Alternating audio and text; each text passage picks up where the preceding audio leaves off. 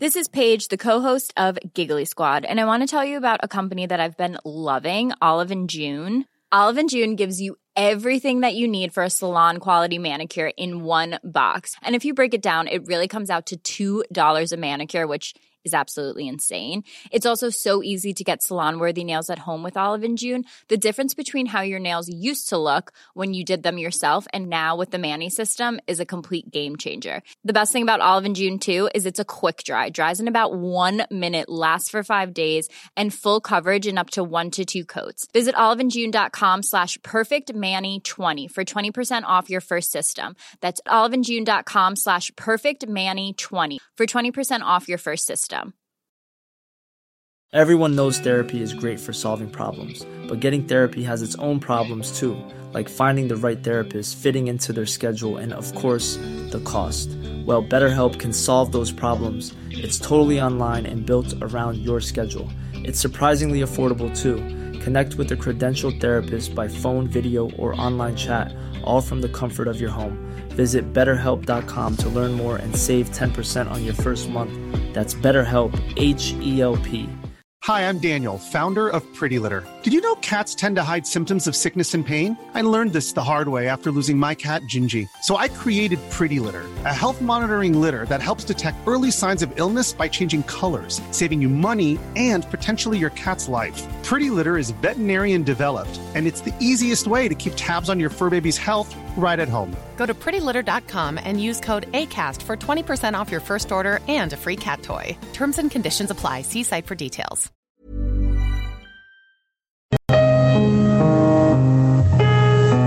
Lettura della Bibbia. Ciclo di conferenze su Ezechiele e i profeti post-esilici, tenute al Centro Culturale San Fedele di Milano nel mese di marzo-aprile 1992 da Monsignor Gianfranco Ravasi, docente di Sacra Scrittura alla Facoltà Teologica dell'Italia Settentrionale. Quarta conversazione. Sabato 4 aprile 1992. La teologia di Ezechiele e il suo influsso sugli apocalittici Zaccaria e Gioele, profeti post-esilici.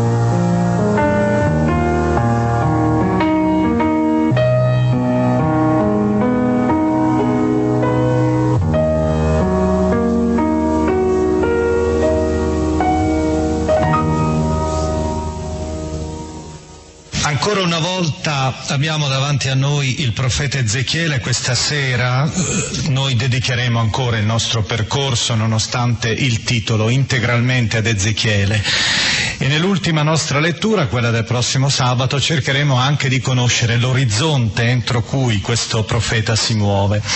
Ancora una volta, anche questa sera, continueremo con la lettura, la lettura di molti testi di questo profeta, ricordando che il primo passo da compiere è sempre quello della lettera, è sempre quello del testo sul quale soltanto si può costruire poi una lettura autentica, una lettura anche teologica, genuina.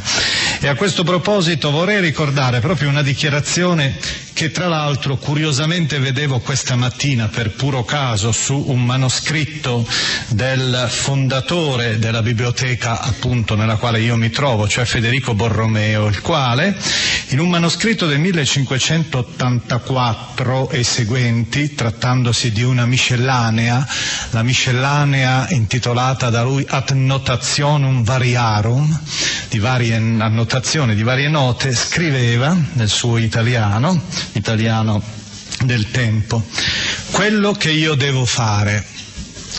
Studierò il senso letterale solo della scrittura. Per il senso letterale ho avvertito che vi bisogna destrezza d'ingegno più che forza, accomodandosi al parlar comune, né voler far nascere misteri ove non ci sono. Questo avvertimento ci leva dal pensiero molti sensi stiracchiati. L'ebraismo ed il grecismo si devono considerare perché importa troppo il saper quella prima maniera di dire con la quale le cose vengono manifestate.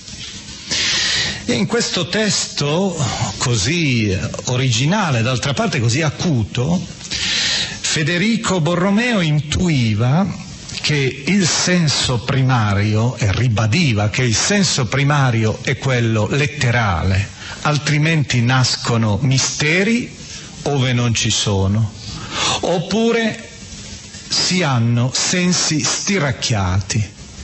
Ed è questo un po' il rischio che si nota anche ai nostri giorni con certe letture della Bibbia troppo evanescenti, troppo fluide, che non partono mai dall'ebraismo e dal grecismo, come diceva, come base indispensabile e necessaria.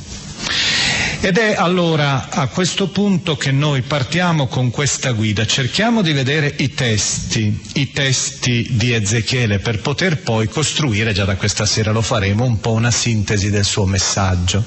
La sintesi del messaggio di Ezechiele, come quello di Geremia, già l'abbiamo detto, si muove, si deve muovere sostanzialmente su due registri, il registro del giudizio e quello della speranza. Dolore e gioia insieme appartengono alla vita, ma anche sono il nutrimento dell'esistenza spirituale e anche dell'interpretazione della storia stessa. D'altra parte i profeti sono stati prima di tutto, ed è questo il primo punto che noi consideriamo, il primo registro, sono stati prima di tutto maestri di inquietudine, sono stati maestri di sconcerto, sono stati i signori del giudizio che hanno presentato, avete sentito anche la scorsa lettura di Ezechiele, hanno rappresentato certe volte con una potenza sconcertante, sconvolgente. Il profeta ora noi lo presentiamo proprio in questa sua funzione, una funzione che è cara ed è dominante di solito nella profezia. Si può dire che i profeti hanno lo scopo di agitare le acque, poi le placheranno, ma solo alla fine, quando ormai si è verso l'approdo, quando ormai si è verso il porto d'arrivo. E questa, questa agitazione, questa eccitazione, certe volte rappresentata anche in maniera oracolare, rappresentata poi soprattutto per Ezechiele in maniera persino fantasmagorica, questa inquietudine viene a colpire nel caso di Ezechiele, nel primo testo che voglio presentarvi, non viene a colpire solo un popolo. I profeti, sappiamo, sono tendenzialmente di loro natura, sono profeti, cioè, come dice questo termine greco, coloro che parlano davanti a, prima ancora che prima di, prima ancora che in luogo di, parlano in pubblico e in luogo di Dio. Naturalmente gli elementi fondamentali sono proprio questi due, davanti a tutti e in nome di Dio. Poi anche intuendo il futuro, magari, ma non è il loro scopo. Abbiamo detto tante volte, i profeti, uomini del presente, uomini della storia. Ecco, normalmente parlano in pubblico. Detto. Questa volta invece il testo che io presento per primo è invece un appello, se si vuole, all'individualità. È un appello alla soggettività, tenendo anche presente un dato che abbiamo già ricordato. Il profeta è una sentinella. Vi ricordate la sua rappresentazione due volte nell'interno del libro come sentinella? Questa sentinella ha in mano la tromba. La tromba risuona nella città, però gli echi sono diversi. E il profeta in questo caso vuole dire che egli è stato mandato anche per suscitare un eco nelle coscienze. E questo testo è profondamente innovativo, anche se non lo è del tutto perché già Geremia aveva fatto balenare questa impostazione. È innovativo rispetto a una visione che l'antico Israele aveva. E io lo formulo con una espressione che è propria, moderna, è propria del nostro linguaggio. È la formulazione del principio della responsabilità individuale. Noi diciamo, beh, questa non è poi una grande conquista, noi abbiamo una sensibilità fortissima nei confronti della libertà e dell'individuo e quindi del, dell'essere egli l'artefice del suo destino morale, spirituale e anche sociale. L'antico Israele invece, un po' anche tutto l'antico Oriente, avevano prima di tutto il senso dell'uomo come particella di un corpo più esteso per cui egli si trovava necessariamente coinvolto nell'interno di un orizzonte che lo superava, che lo trascendeva, che lo travalicava. Per questo l'individuo era sempre un eco, era sempre una specie di conchiglia che rifletteva tutto ciò che stava attorno e anzi era in molti casi non soltanto un eco, una conchiglia, ma era anche lui stesso parte di un tessuto. Ed ecco allora che nasceva questo senso profondo della corporatività, dell'essere individui ma partecipi di un corpo molto più esteso e molto più grande. C'era un senso della socialità, della comunione che era molto spiccato rispetto al nostro, molto più spiccato. Non per nulla noi forse siamo più eredi nel Settecento illuministico che ha portato come asse, l'asse della storia, l'ha fatto passare prima di tutto nell'interno delle coscienze, delle menti degli uomini. Invece gli, le antiche civiltà l'asse della storia lo facevano passare attraverso una specie di corpo, dicevo, ma anche di mente, ma anche di spirito collettivo, comunitario. Ebbene, probabilmente con la crisi dell'esilio, con la crisi di Gerusalemme che scardina un po' tutti i modi di concepire, che ormai riduce gli ebrei ad un pugno di persone disseminate per il mondo, comincia a fiorire nell'interno di questo profeta e prima già in Geremia sull'abbrivo, sulla scia di, una, eh, di un proverbio, di un proverbio popolare citato anche da Geremia, comincia a fiorire questa riflessione sulla mia responsabilità. Se siamo giunti a questo punto, certo, tutti i nostri padri anche ci hanno condotto a questo baratro, ma ora che sono qui da solo devo cominciare a interrogarmi da solo. Ed ecco di fatti la formulazione. L'abbiamo nel capitolo diciottesimo, nei versetti 1-4 innanzitutto. Mi fu rivolta questa parola del Signore.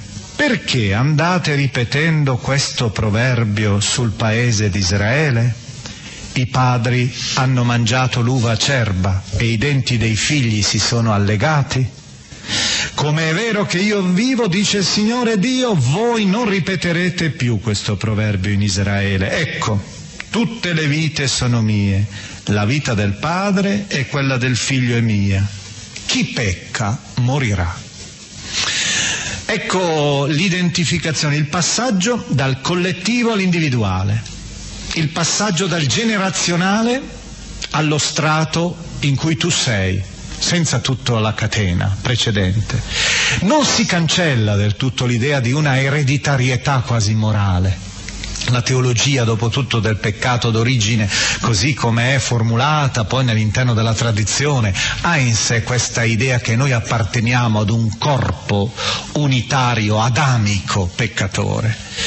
Ma sulla base di questa non cancellazione ormai si introduce però una visione, un principio che è molto netto e il principio è che accanto a questa ereditarietà c'è una responsabilità personale e individuale che è decisiva. Colui che pecca morirà e il profeta vuole anche rappresentare specularmente attraverso una serie di esempi che sono distribuiti per tutto il capitolo. Voi sapete già che Ezechiele ama spesso la ripetizione, la riproposizione dei temi viene rappresentata specularmente proprio la condizione dell'uno e dell'altro, del giusto e dell'empio, davanti a Dio, soli, solitari, col loro cumulo di peccati, col loro carico di opere giuste. Vediamo un esempio nei versetti 25 e 28.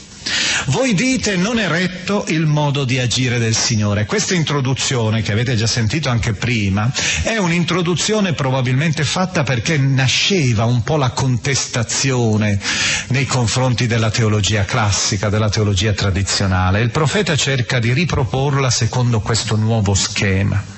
Ascolta dunque, popolo di Israele. Non è retta la mia condotta o piuttosto non è retta la vostra?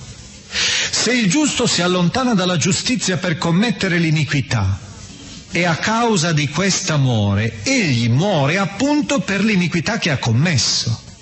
E se l'ingiusto desiste dall'ingiustizia che ha commesso e agisce con giustizia e rettitudine, egli fa vivere se stesso. Ha riflettuto, si è allontanato da tutte le colpe commesse, egli certo vivrà e non morirà. Ecco che il profeta ha riformulato il principio della libertà individuale specularmente, dicevo, nelle due posizioni. Da un lato l'ostinazione nel male o anche il giusto, il quale inizia la china, la discesa nella china dell'iniquità, dell'empietà, della malvagità. Egli piomberà nel giudizio di Dio, ma sarà sua la responsabilità, non quella dell'intera società, non l'attribuzione certamente a un fato che gli sta sopra Dall'altra parte l'empio, il quale ha già alle spalle un tessuto di iniquità, se imbocca la strada dell'ascesa verso Dio, costui sarà accolto da Dio e giustificato e il suo passato sarà cancellato perché la sua opzione, la sua scelta fondamentale e libera ormai l'ha orientato verso una nuova traiettoria, verso un nuovo destino. Ma nell'interno di questa riflessione il poeta già fa balenare quella luce che sarà il secondo registro della sua meditazione teologica. E questo secondo registro balena proprio nella finale bellissima, positiva che ha quasi il sapore del Nuovo Testamento, tant'è vero che è stata meditata anche nel Nuovo Testamento. La finale è quella dei versetti 31-32.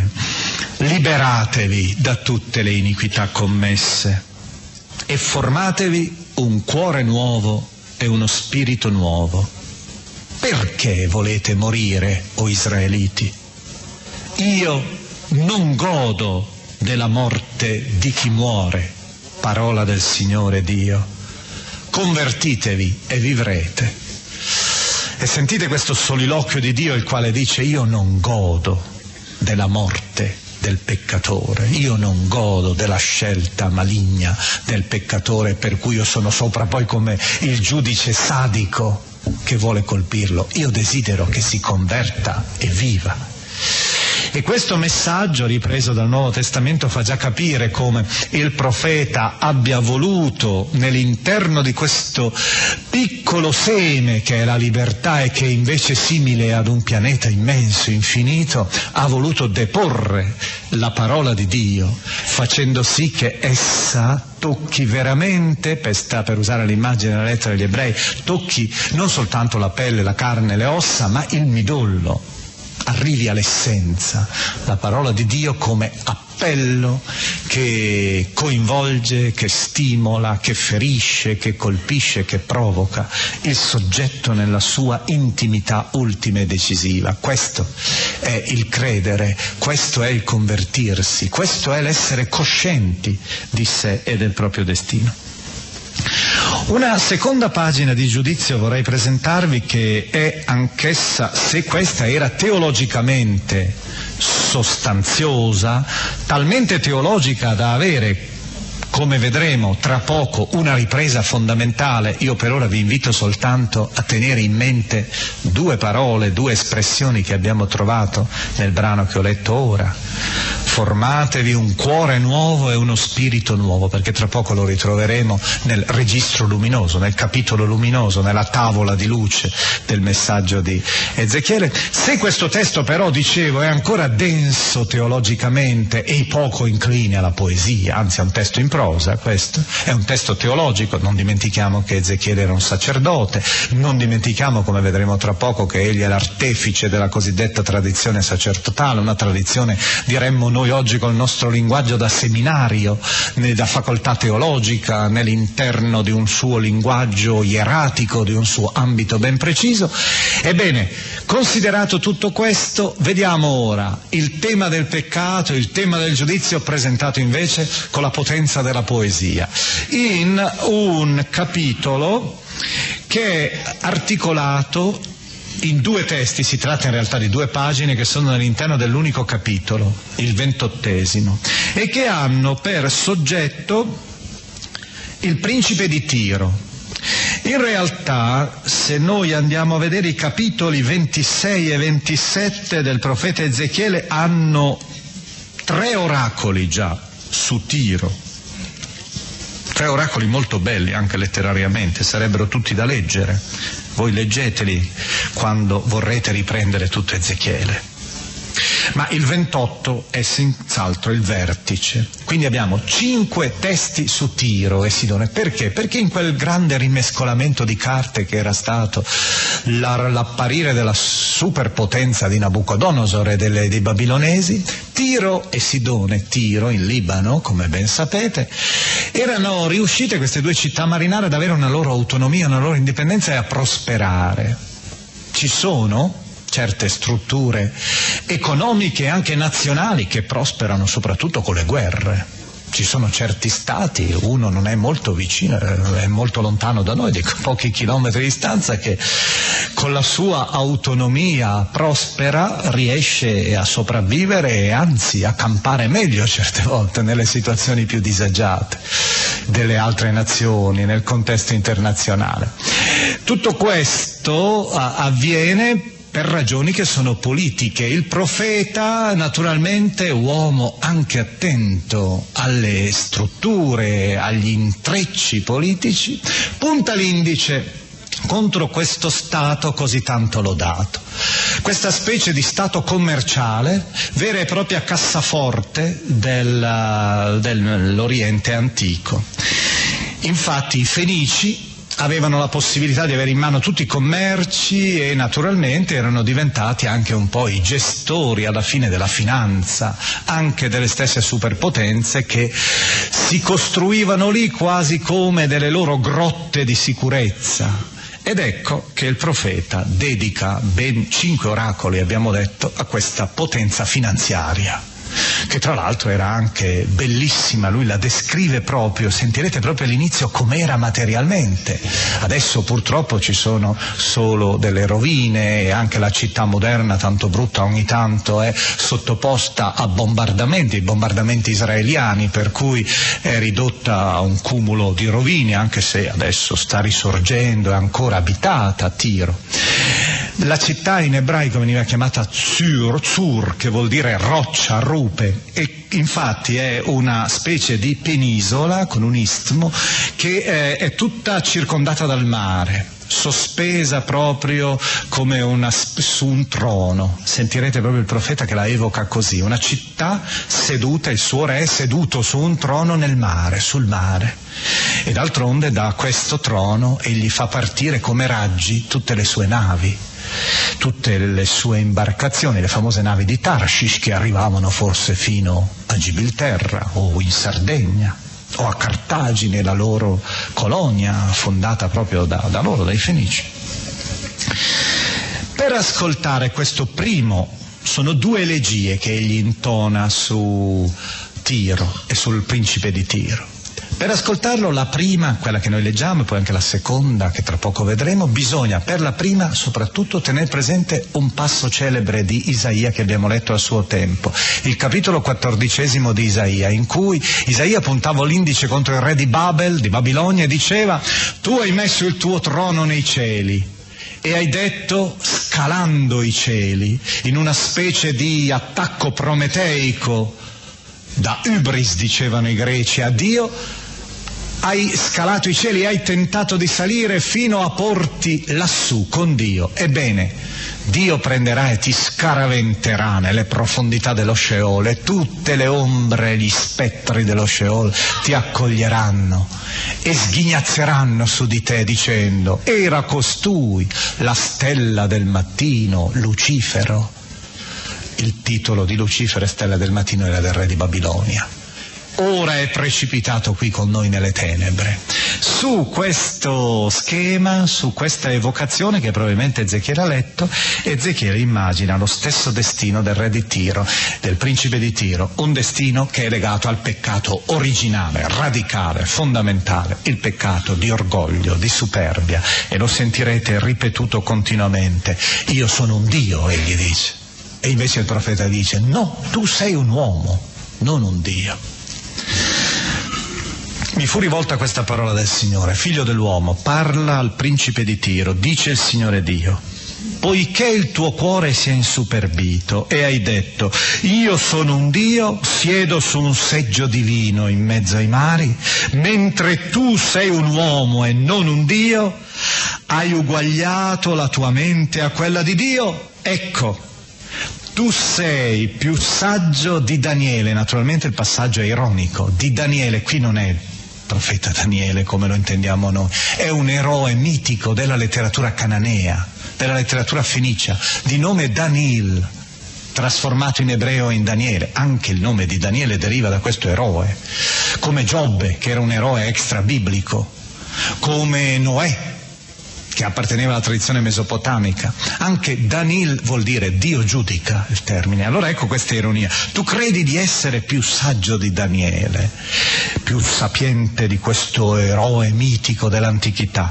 Nessun segreto ti è nascosto con la tua saggezza, il tuo accorgimento, il taglio è sempre satirico, sempre ironico, hai creato la tua potenza, hai ammassato oro e argento nei tuoi scrigni, con la tua grande accortezza e i tuoi traffici hai accresciuto le tue ricchezze. E per le tue ricchezze si è inorgoglito il tuo cuore. Perciò ecco la svolta, il giudizio. Così dice il Signore Dio alle potenze di questo mondo, alle potenze finanziarie così orgogliose della loro acutezza e della loro potenza. Ecco, poiché hai eguagliato la tua mente a quella di Dio, io manderò contro di te i più feroci popoli stranieri.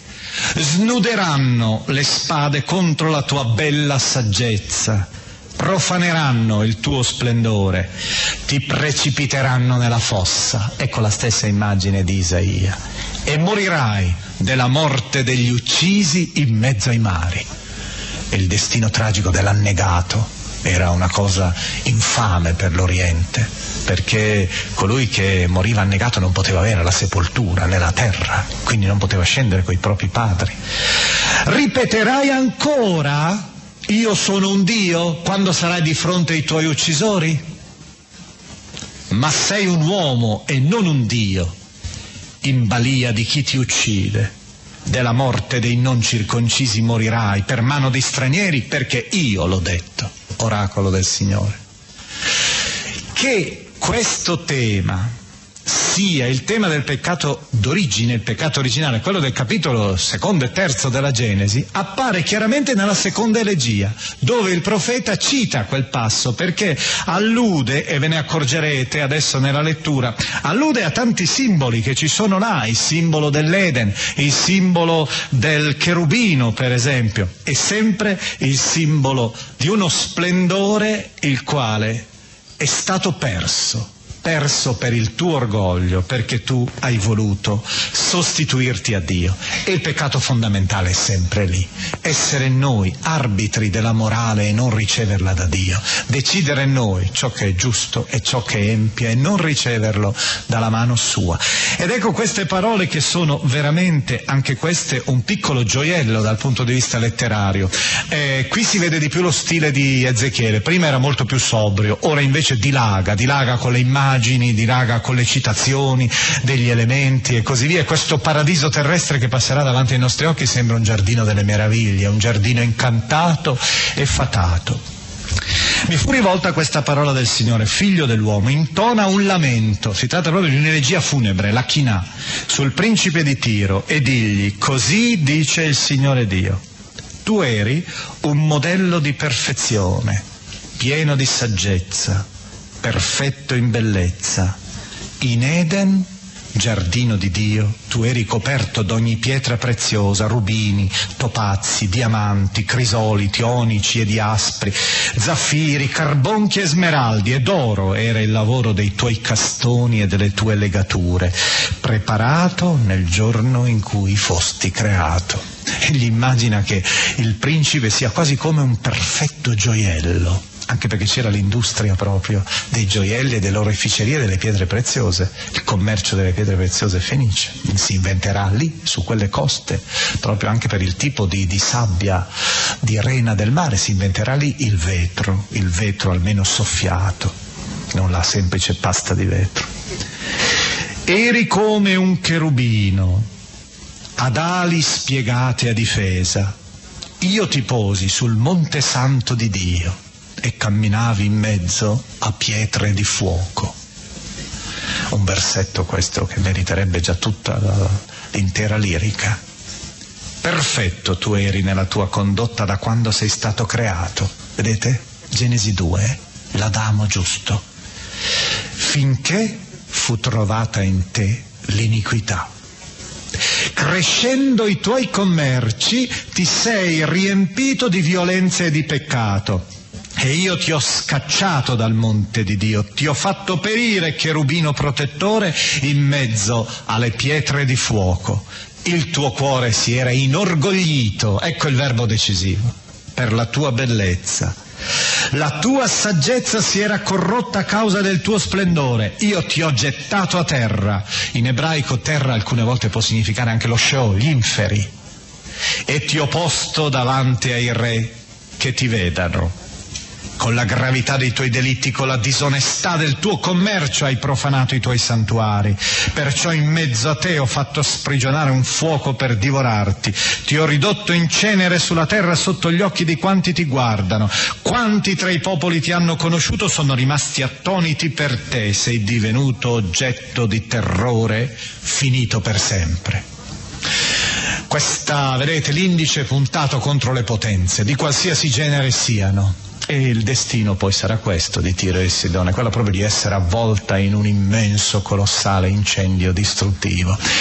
Ma noi sappiamo che secoli dopo un discepolo ideale, spirituale di Ezechiele userà proprio queste stesse immagini, parzialmente rimescolandole, ricreandole, per descrivere e puntare l'indice ancora contro un'altra potenza che si erge sui mari signora e la grande potenza è la grande prostituta, la grande bestia dell'Apocalisse, cioè Roma, la persecutrice dei cristiani, che verrà denunciata con le parole di Ezechiele dall'autore dell'Apocalisse. E a questo punto possiamo chiudere il primo registro, il registro del giudizio. Io vorrei dirvi una cosa, vedete i profeti, lo spunto me lo dà proprio Kierkegaard, quando parla degli effetti della predicazione dei profeti, questo filosofo celebre danese del secolo scorso, credente, forse questo testo ve l'ho già ricordato, ma mi sembra così pertinente in questo momento da citarlo, egli lo usa proprio sugli effetti della sincerità dei profeti e della loro predicazione. Il destino è che essi non sono ascoltati ascoltati e gli uomini continuano nella loro ottusità, nella loro ostinazione. Leggo il suo testo perché è così chiaro per mostrare come il profeta viene frainteso, viene equivocato. Un direttore di teatro si presenta tutto trafelato sulla scena per avvertire il pubblico che è scoppiato un incendio. Gli spettatori però credono che la sua comparsa faccia parte della farsa che si stanno godendo.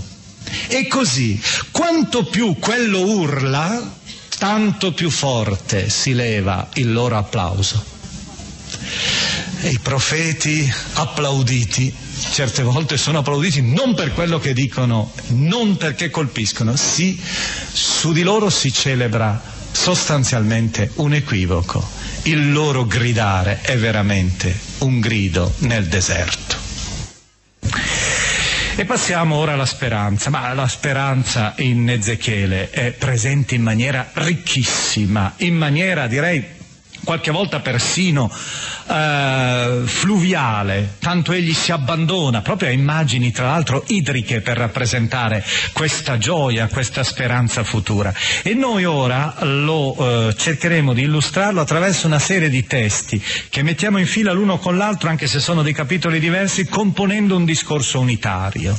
E il discorso unitario ha come punto di partenza necessario la scena forse più celebre dei 40 capitoli del profeta Ezechiele, quella che giustamente merita di entrare.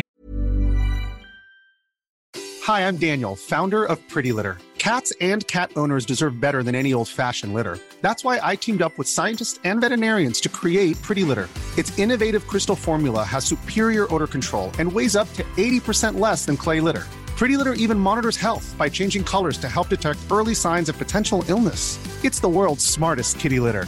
Go to prettylitter.com and use code ACAST for 20% off your first order and a free cat toy. Terms and conditions apply. See site for details. There's never been a faster or easier way to start your weight loss journey than with PlushCare.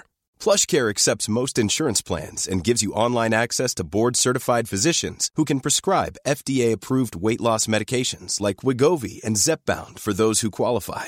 Take charge of your health and speak with a board-certified physician about a weight loss plan that's right for you. Get started today at plushcare.com slash weight loss. That's plushcare.com slash weight loss. plushcare.com slash weight loss. In tutte le antologie bibliche qualora si facciano, per rappresentare Ezechiele. Si tratta del celebre capitolo 37, il, la famosa visione delle ossa aride il profeta su un picco guarda questa immensa distesa nella valle. La contrapposizione è proprio alto e basso. La valle è il simbolo della morte, è il simbolo della tenebra, dell'oscurità, degli inferi. E su questa valle, questa valle, la pianura è tutta lastricata, lastricata di cadaveri, lastricata anzi di scheletri calcificati che indicano una morte irreversibile, anzi una morte che ormai ha raggiunto il suo acme, ha raggiunto il suo apice. Il profeta è invitato da Dio a lanciare un grido, a fare una specie di esorcismo, a compiere quasi una fo- a pronunciare una formula magica. E questa formula magica, tra l'altro, gioca sul termine ruach, che in ebraico significa i venti e lo spirito contemporaneamente come il greco pneuma, vento e spirito. Merba ruhot boi arruach, dai quattro venti, vieni spirito, Mearba, dai quattro, ruhot, 20 sono i punti cardinali in questo caso, ma il profeta immagina che una specie di colata di vento passi sulla piattaforma della terra, su questa pianura, la pianura di morte. Boi, vieni, è un imperativo, un invocativo dal verbo bo, venire. Arruach, lo spirito e subito dopo, con una fantasia anche certamente impressionistica e anche surreale, il profeta avverte quasi il cigolare, il formicolare della vita su quelle ossa. Lentamente le ossa prendono carne, si stendono tendini, fiorisce la pelle ed ecco alla fine tutto un'armata immensa in piedi che cosa significhi questo brano che ora leggeremo? È probabilissimamente legato ad un significato di partenza che ha ricevuto poi una rilettura che è giunta fino ai nostri occhi, ai nostri giorni e approdata a noi con altri significati. Egli annunciava la restaurazione di Israele. Ormai noi siamo un popolo morto, non c'è più speranza, Ebbene, voi lo pensate così ormai, non c'è più nulla, siete dispersi per il mondo e la nostra terra promessa è ormai tutto un manto continuo di morte, di rovine. Ebbene, il Signore ci può far rinascere. È il tema della rinascita nazionale. Ma naturalmente Nell'insieme di questo fiorisce il tema della resurrezione. Il profeta dimostra di sperare nella resurrezione, nella resurrezione dell'uomo, della sua realtà, nella sua integralità. Ed è per questo che il brano entra progressivamente come annuncio di resurrezione, come annuncio di speranza assoluta. Il, la pagina nera della storia è voltata Ora comincia la pagina di luce. La pagina di morte del libro della vita è ormai finito. Nel libro della vita di Dio c'è la pagina della resurrezione. Ma lasciamo la parola al profeta perché ogni parola in più, come succede quando ci sono dei grandi testi, diventa inutile, se non fastidiosa. Vi leggo i primi 14 versetti e anche voi cercate di immaginare, qui in questo caso mi spiace proprio che non abbiate la fortuna di poter conoscere l'ebraico. perché l'ebraico di questo testo è veramente incandescente, è frutto di un grandissimo scrittore che sa usare e manipolare anche la sua lingua in tutti gli effetti possibili, compresa appunto questi giochi di parole tra il vento, tu stai aspettando il vento, arriva lo Spirito di Dio. La mano del Signore fu sopra di me e il Signore mi portò fuori in spirito e mi depose nella pianura che era piena di ossa. Mi fece passare tutt'intorno accanto ad esse. Vidi che erano in grandissima quantità sulla distesa della valle e tutte inaridite. Mi disse, figlio dell'uomo, potranno queste ossa rivivere? Notate la tecnica del profeta che ama spesso il dialogo con Dio. Egli drammatizza sempre le sue visioni, le sue scene. Io risposi, Signore Dio, tu lo sai. E la espressione ambigua è più pessimistica, anche se lascia libero un filo di speranza. Tu lo sai. Egli mi replicò, profetizza su queste ossa e annunzia loro. E qui c'è l'unico esempio in tutta la Bibbia di un oracolo, di una profezia destinata alle ossa dei morti, destinata ai cadaveri. Una personificazione di grande suggestione e fantasia anche. Ossa inaridite, udite la parola del Signore Dice il Signore Dio a queste ossa, ecco, io faccio entrare in voi lo spirito e rivivrete. Metterò su di voi i nervi e farò crescere su di voi la carne, su di voi stenderò la pelle, infonderò in voi lo spirito e rivivrete e saprete che io sono il Signore. Io profetai come mi era stato ordinato e mentre profetizzavo sentii un rumore e vidi un movimento tra le ossa che si accostavano l'uno all'altro, ciascuno al suo corrispondente. Guardai ed ecco, sopra di esse i nervi, la carne cresceva e la pelle le ricopriva, ma non c'era spirito in loro. Egli aggiunse, sono per ora semplicemente dei corpi dei corpi materiali, fissi, rigidi ancora. È in pratica un percorso all'inverso nell'interno dell'itinerario del morire, da ossa disgiunte e disperse a scheletri, a corpi, cadaveri. Egli aggiunse, profetizza lo spirito Profetizza, figlio dell'uomo, e annunzia lo Spirito, dice il Signore Dio, Spirito, vieni dai quattro venti e soffia su questi morti perché rivivano. Io profetizzai come mi aveva comandato e lo Spirito entrò in essi e ritornarono in vita e si alzarono in piedi erano un esercito grande, sterminato. Mi disse, figlio dell'uomo, queste ossa sono tutta la gente di Israele. Ecco la spiegazione. E ho detto, la rinascita nazionale si vede in queste righe. Essi vanno dicendo, le nostre ossa sono inaridite, la nostra speranza è svanita, noi siamo perduti. Perciò profetizza e annunzia loro, dice il Signore Dio, ecco, io apro i vostri sepolcri, vi risuscito dalle vostre tombe, o popolo mio, e vi riconduco nel paese di Israele. Riconoscete che io sono il Signore, quando aprirò le vostre tombe e vi risusciterò dai vostri sepolcri, o popolo mio, farò entrare in voi il mio spirito e rivivrete, vi farò riposare nel vostro paese, saprete che io sono il Signore. L'ho detto e l'ho fatto. Oracolo del Signore. È bella questa espressione che spesso usa Ezechiele come sigillo. Dibarti v assiti io l'ho detto e l'ho fatto. La mia parola è azione. e vedete che la speranza germoglia. E questa speranza ora la vediamo però con un connotato spirituale, perché che cosa si dice? Che egli ha fatto entrare il mio spirito lo spirito di Dio. Certo è il principio insufflato che permette alla creatura di essere vivente, ma c'è qualcosa di più.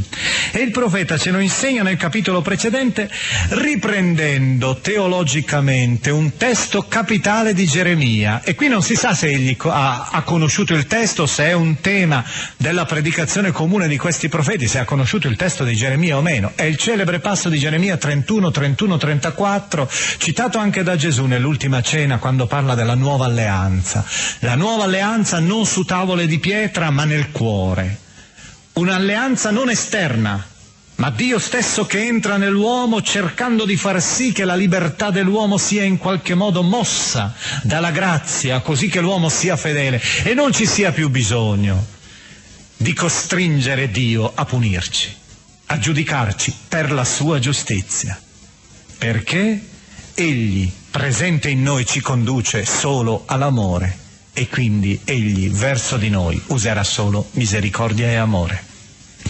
Il testo è presente due volte in Ezechiele. Gli studiosi sono convinti che in 11, 17 e 21 ci sia il testo originario di Ezechiele. E il passo che noi ora leggiamo, quello più celebre, più usato anche nella liturgia cattolica, quello del 36, capitolo 36, sia in realtà una elaborazione di un, pro, di un discepolo, di un profeta discepolo.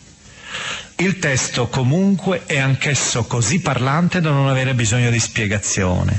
È centrato su due immagini, il cuore nuovo, il cuore di carne, che si sostituisce al cuore di pietra, un cuore dato da Dio, uno spirito dato da Dio, che trasforma la nostra realtà interiore e dall'altra parte la presenza dell'acqua. Simbolo dell'acqua, notate bene che contrariamente a quanto noi usiamo fare nell'interno anche della nostra spiegazione cedolta del battesimo, non vuol dire prima di tutto purificazione, non è un simbolo solo lustrale, vuol dire anche quello certamente, ma il suo significato primario di partenza è un significato di fecondità, è un significato positivo, creativo, per cui il battesimo è l'affermazione della filiazione divina, prima ancora della cancellazione del limite peccaminoso radicale dell'uomo. È la celebrazione di una luce, non di un allontanamento soltanto di una tenebra.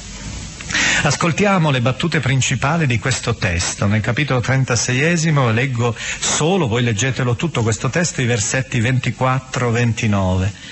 Io vi prenderò dalle genti, vi radunerò da ogni terra, vi condurrò sul vostro suolo. Vedete che la ripresa ancora del tema del ritorno. Vi aspergerò con acqua pura e sarete purificati. Io vi purificherò da tutte le sozzure e da tutti i vostri idoli aspetto negativo, ma ecco l'aspetto positivo. Vi darò un cuore nuovo, metterò dentro di voi uno spirito nuovo, toglierò da voi il cuore di pietra e vi darò un cuore di carne, porrò il mio spirito dentro di voi e vi farò vivere, vedete questa specie di anima di Dio che abbiamo dentro la quale guida la nostra libertà, la teologia della grazia di Paolo, qui già formulata, la quale guida, spinge la nostra libertà a vivere secondo i miei precetti e vi farò osservare e mettere in pratica le mie leggi. E allora abiterete nella terra che io diedi ai vostri padri, voi sarete il mio popolo e io sarò il vostro Dio. E il sigillo finale, come tutti sanno quelli che sono abituati a leggere la Bibbia, è con questa espressione che la cosiddetta, gli esegeti la chiamano la Bundesformel, cioè la formula dell'alleanza. E con il linguaggio in tedesco, la formula del patto, questa espressione con la quale si sigilla il significato dell'alleanza tra Dio e Israele, tra Dio e il suo popolo. Poter dire ci apparteniamo. È una formula nuziale, sostanzialmente. Voi siete il mio popolo, tu sei il mio sposo, la mia sposa, io sono il tuo sposo, io sono il tuo Dio. Questa speranza, questa alleanza nuova, vedete, non più eh, regolata da leggi, appare anche nell'interno del, uh, di un testo abbastanza curioso. Il profeta annuncia una possibilità di alleanza con Dio, niente meno che con una potenza che era stata una delle grandi potenze pagane, ostili, l'Egitto. E qui abbiamo veramente un esempio, d'altra parte testimoniato anche da altri profeti nei loro oracoli delle nazioni. Pensiamo solo al capitolo diciannovesimo di Isaia. Una pagina tutta da leggere, perché nell'interno di quella pagina si immagina che Dio sia in mezzo sul grande scacchiere del mondo e si rivolga alla Siria e all'Egitto e a Israele che sta in mezzo si rivolga dicendo loro voi siete la mia creatura, siete il mio popolo tutti insieme, siete ormai oggetto del mio amore tutti e insieme costruite questo nuovo mondo. Il profeta ora lo dice per l'Egitto. Un Egitto che però ha bisogno prima di convertirsi. E vi accorgerete nel brano che io vi leggo, non vi leggo tutto l'oracolo, l'Egitto prima è colpito, è castigato. Alla fine si riduce a una piccola nazione, non più orgogliosa, non più desiderosa di essere la potenza che domina il mondo. E allora in quel momento ridotta a Patros, nell'Alto Egitto, da dove era partita la potenza egiziana, da lì, ridotta ancora a un piccolo Stato, da lì anch'essi sapranno che io sono il Signore. Per, Is- per l'Egitto non si usa la formula completa. Voi siete il mio popolo e io sono il vostro Dio. Non si usa neppure il tema del cuore nuovo, cioè si afferma una distanza, una distinzione, però anche per loro c'è la possibilità della salvezza. E vedete che i profeti allargano l'orizzonte affermando la possibilità di una salvezza universale. Ascoltiamo questi versetti, versetti del capitolo ventinovesimo, 13, 16. Dice il Signore Dio, al termine dei 40 anni, notate il parallelo con Israele, l'esodo degli ebrei, io radunerò gli egiziani dai popoli in mezzo ai quali li avevo dispersi. Muterò la loro sorte, li ricondurrò nel paese di Patros, nella loro terra d'origine, e lì formeranno un piccolo regno.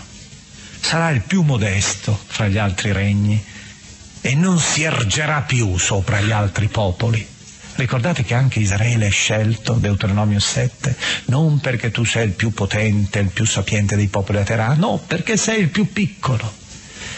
Li renderò piccoli e non domineranno più le altre nazioni.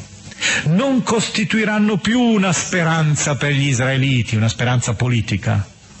Anzi, ricorderanno loro l'iniquità di quando si rivolgevano ad essi. E allora sapranno che io sono il Signore. Anche l'Egitto si converte, come vedete, a Dio.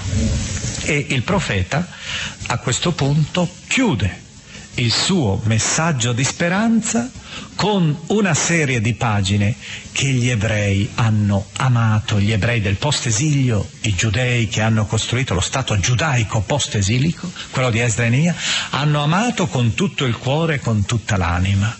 Una, sono pagine che per noi, a noi risultano un po' aride, perché siamo abituati soprattutto a, a leggerli eh, non avendo nulla davanti agli occhi. Ma immaginate gli ebrei che avevano in mente il loro tempio, la loro terra, tutto ciò che costituiva l'oggetto della loro speranza, l'oggetto della loro vita e che avevano visto a un certo momento stendersi la grande ondata distruttrice di Babilonia per cui non c'era più nulla. E sentire a distanza di anni che in una terra straniera c'è uno, un sacerdote, che ricorda ancora tutto, ricorda ancora tutta la planimetria di quella città perduta, ricorda ancora tutto il muoversi della vita di allora, il quotidiano sacro e profano di allora, e lo ricompone davanti ai nostri occhi dicendo il Signore farà questo. Questa mappa che io distendo davanti ai vostri occhi, voi dovrete ricostruirla. E se non lo farete voi, ci sarà qualcheduno che lo farà nel futuro. Per cui il profeta gioca con estrema finezza su un appello concreto a tentare di ricostruire ancora il, la, la propria terra, il proprio destino, ma anche al tempo stesso facendo balenare l'idea che forse questa è la speranza escatologica, è la speranza lontana, è la speranza forse del Messia. I capitoli 40 48 sono chiamati la Torah di Ezechiele. Come c'è nel Levitico tutta la descrizione dei riti, così qui abbiamo la descrizione di tutta la vita che ritorna ancora a Gerusalemme nella terra promessa. E questa Torah è anche la base, probabilmente proprio, della tradizione sacerdotale quella tradizione a cui, cui, a cui ho accennato in apertura e che vede in Ezechiele come il grande padre, il grande fondatore. I capitoli 40, dal 40 al 43 a metà c'è la descrizione del Tempio. Lo vediamo proprio fiorire parte per parte, è come se fosse la descrizione proprio di una mappa, di un disegno che abbiamo davanti agli occhi. Dal capitolo 43 ancora a metà in, fino al 46 abbiamo la descrizione dell'altare, del clero, delle feste, dei sacrifici. Dal capitolo 47, nel capitolo 47 al 48 abbiamo la descrizione ora del principe, non più del re, la dinastia davidica è morta, abbiamo già visto l'ultima volta. Il pastore sarà sempre solo principe perché l'unico re sarà Dio le tribù ed ecco alla fine Gerusalemme. E il profeta, alla fine, con un'unica parola, definisce questa nuova città. La chiama con un nuovo nome. Non si chiamerà più Gerusalemme. Questa città, che è tutta perfetta, come una gemma, e che ispirerà, potete immaginare già nelle mie parole, anche se non abbiamo letto il testo, che ispirerà uno scrittore che verrà secoli dopo, uno scrittore neotestamentario, l'Apocalisse nel cantare la Gerusalemme celeste, ebbene, questa città, nella sua perfezione assoluta, nella sua purezza assoluta, è una città sacra, consacrata, con tutta una serie di filtri quasi per impedire che il male abbia ad entrare in essa, abbia a inquinarla. E questo sarà anche un po' il rischio la Gerusalemme del post-esilio, quella di Esdra e Neemia, sarà una città sacrale, ghetto, ghetto sacro. Pensate che Neemia arriverà al punto, con Esdra, di consacrare le mura della città, non nel Tempio. Tutta la città è un unico Tempio. Ebbene, questa città splendida, amata porterà questo nome ed è l'ultima parola del profeta, l'ultima riga in assoluto che voi potete vedere e leggere nella traduzione. La città si chiamerà da quel giorno in poi così. Yahweh Shamma, Adonai Shamma. Il Signore è là. Il Signore è in essa. E questo è il nome di Gerusalemme futura della Gerusalemme della speranza, della Gerusalemme avvolta in questo nimbo d'oro, come il profeta lo sogna, la sogna mentre egli sta guardando i fiumi di Babilonia che scorrono tristemente, mentre egli sente ancora, ancora nell'orecchio i giorni tristi delle urla dei conquistatori e dei distruttori. Ma il profeta, ed è questa la pagina che io vorrei leggere di questa grande Torah, il profeta descrive la rinascita della terra, la rinascita della terra promessa di Gerusalemme come se fosse la nascita, proprio lo sbocciare dalla terra. Ricordate, siamo partiti col capitolo 37 e con la ricreazione. Ora c'è una ricreazione della natura. È come se dalla terra screpolata e arida, o se volete dal caos, sbocci lentamente un paradiso, un giardino, un parco meraviglioso. E tutto ha origine con una polla che esce dal lato destro del Tempio. Ricordate? Eh, lato destro del Tempio, l'acqua che sgorga, Giovanni che ammicca a questo testo per il Cristo in croce. E quest'acqua che è esilissima, lentamente cresce, cresce. Sentirete sempre di più che, che, per quattro volte si ripete che è di mille cubiti, mille cubiti in più. Mille cubiti, una misura, una misurazione enorme. Pensiamo che Ezechiele ci dà una misura, ci dice che un cubito, ci diceva in un altro testo, è di sette palmi. Ora il palmo sappiamo che era di 7,5 centimetri, 7 centimetri e mezzo. Sette palmi, quindi arriviamo a qualcosa come 52 centimetri e mezzo. Mille cubiti un'immensa marea, ma questa marea non è distruttrice, esce silenziosa cresce progressivamente, il profeta la misura e cresce, cresce sempre di più e inonda tutta quella morsa arida che è il deserto di Giuda che stringe Gerusalemme. E quest'acqua arriva, arriva fino al Mar Morto. Ed ecco che il Mar Morto, fecondato da quest'acqua, si mette a pullulare di pesci e attorno sulle sue sponde desolate, bruciate dal sale, cominciano a, ad apparire dei, uh, degli alberi, sono alberi medicinali che permettono agli uomini di guarire e tutto canta gioia, tutto canta grazie a Dio il Salvatore. È un'altra delle grandi pagine di Ezechiele che ora noi ascoltiamo nei suoi versetti principali, è il capitolo 47.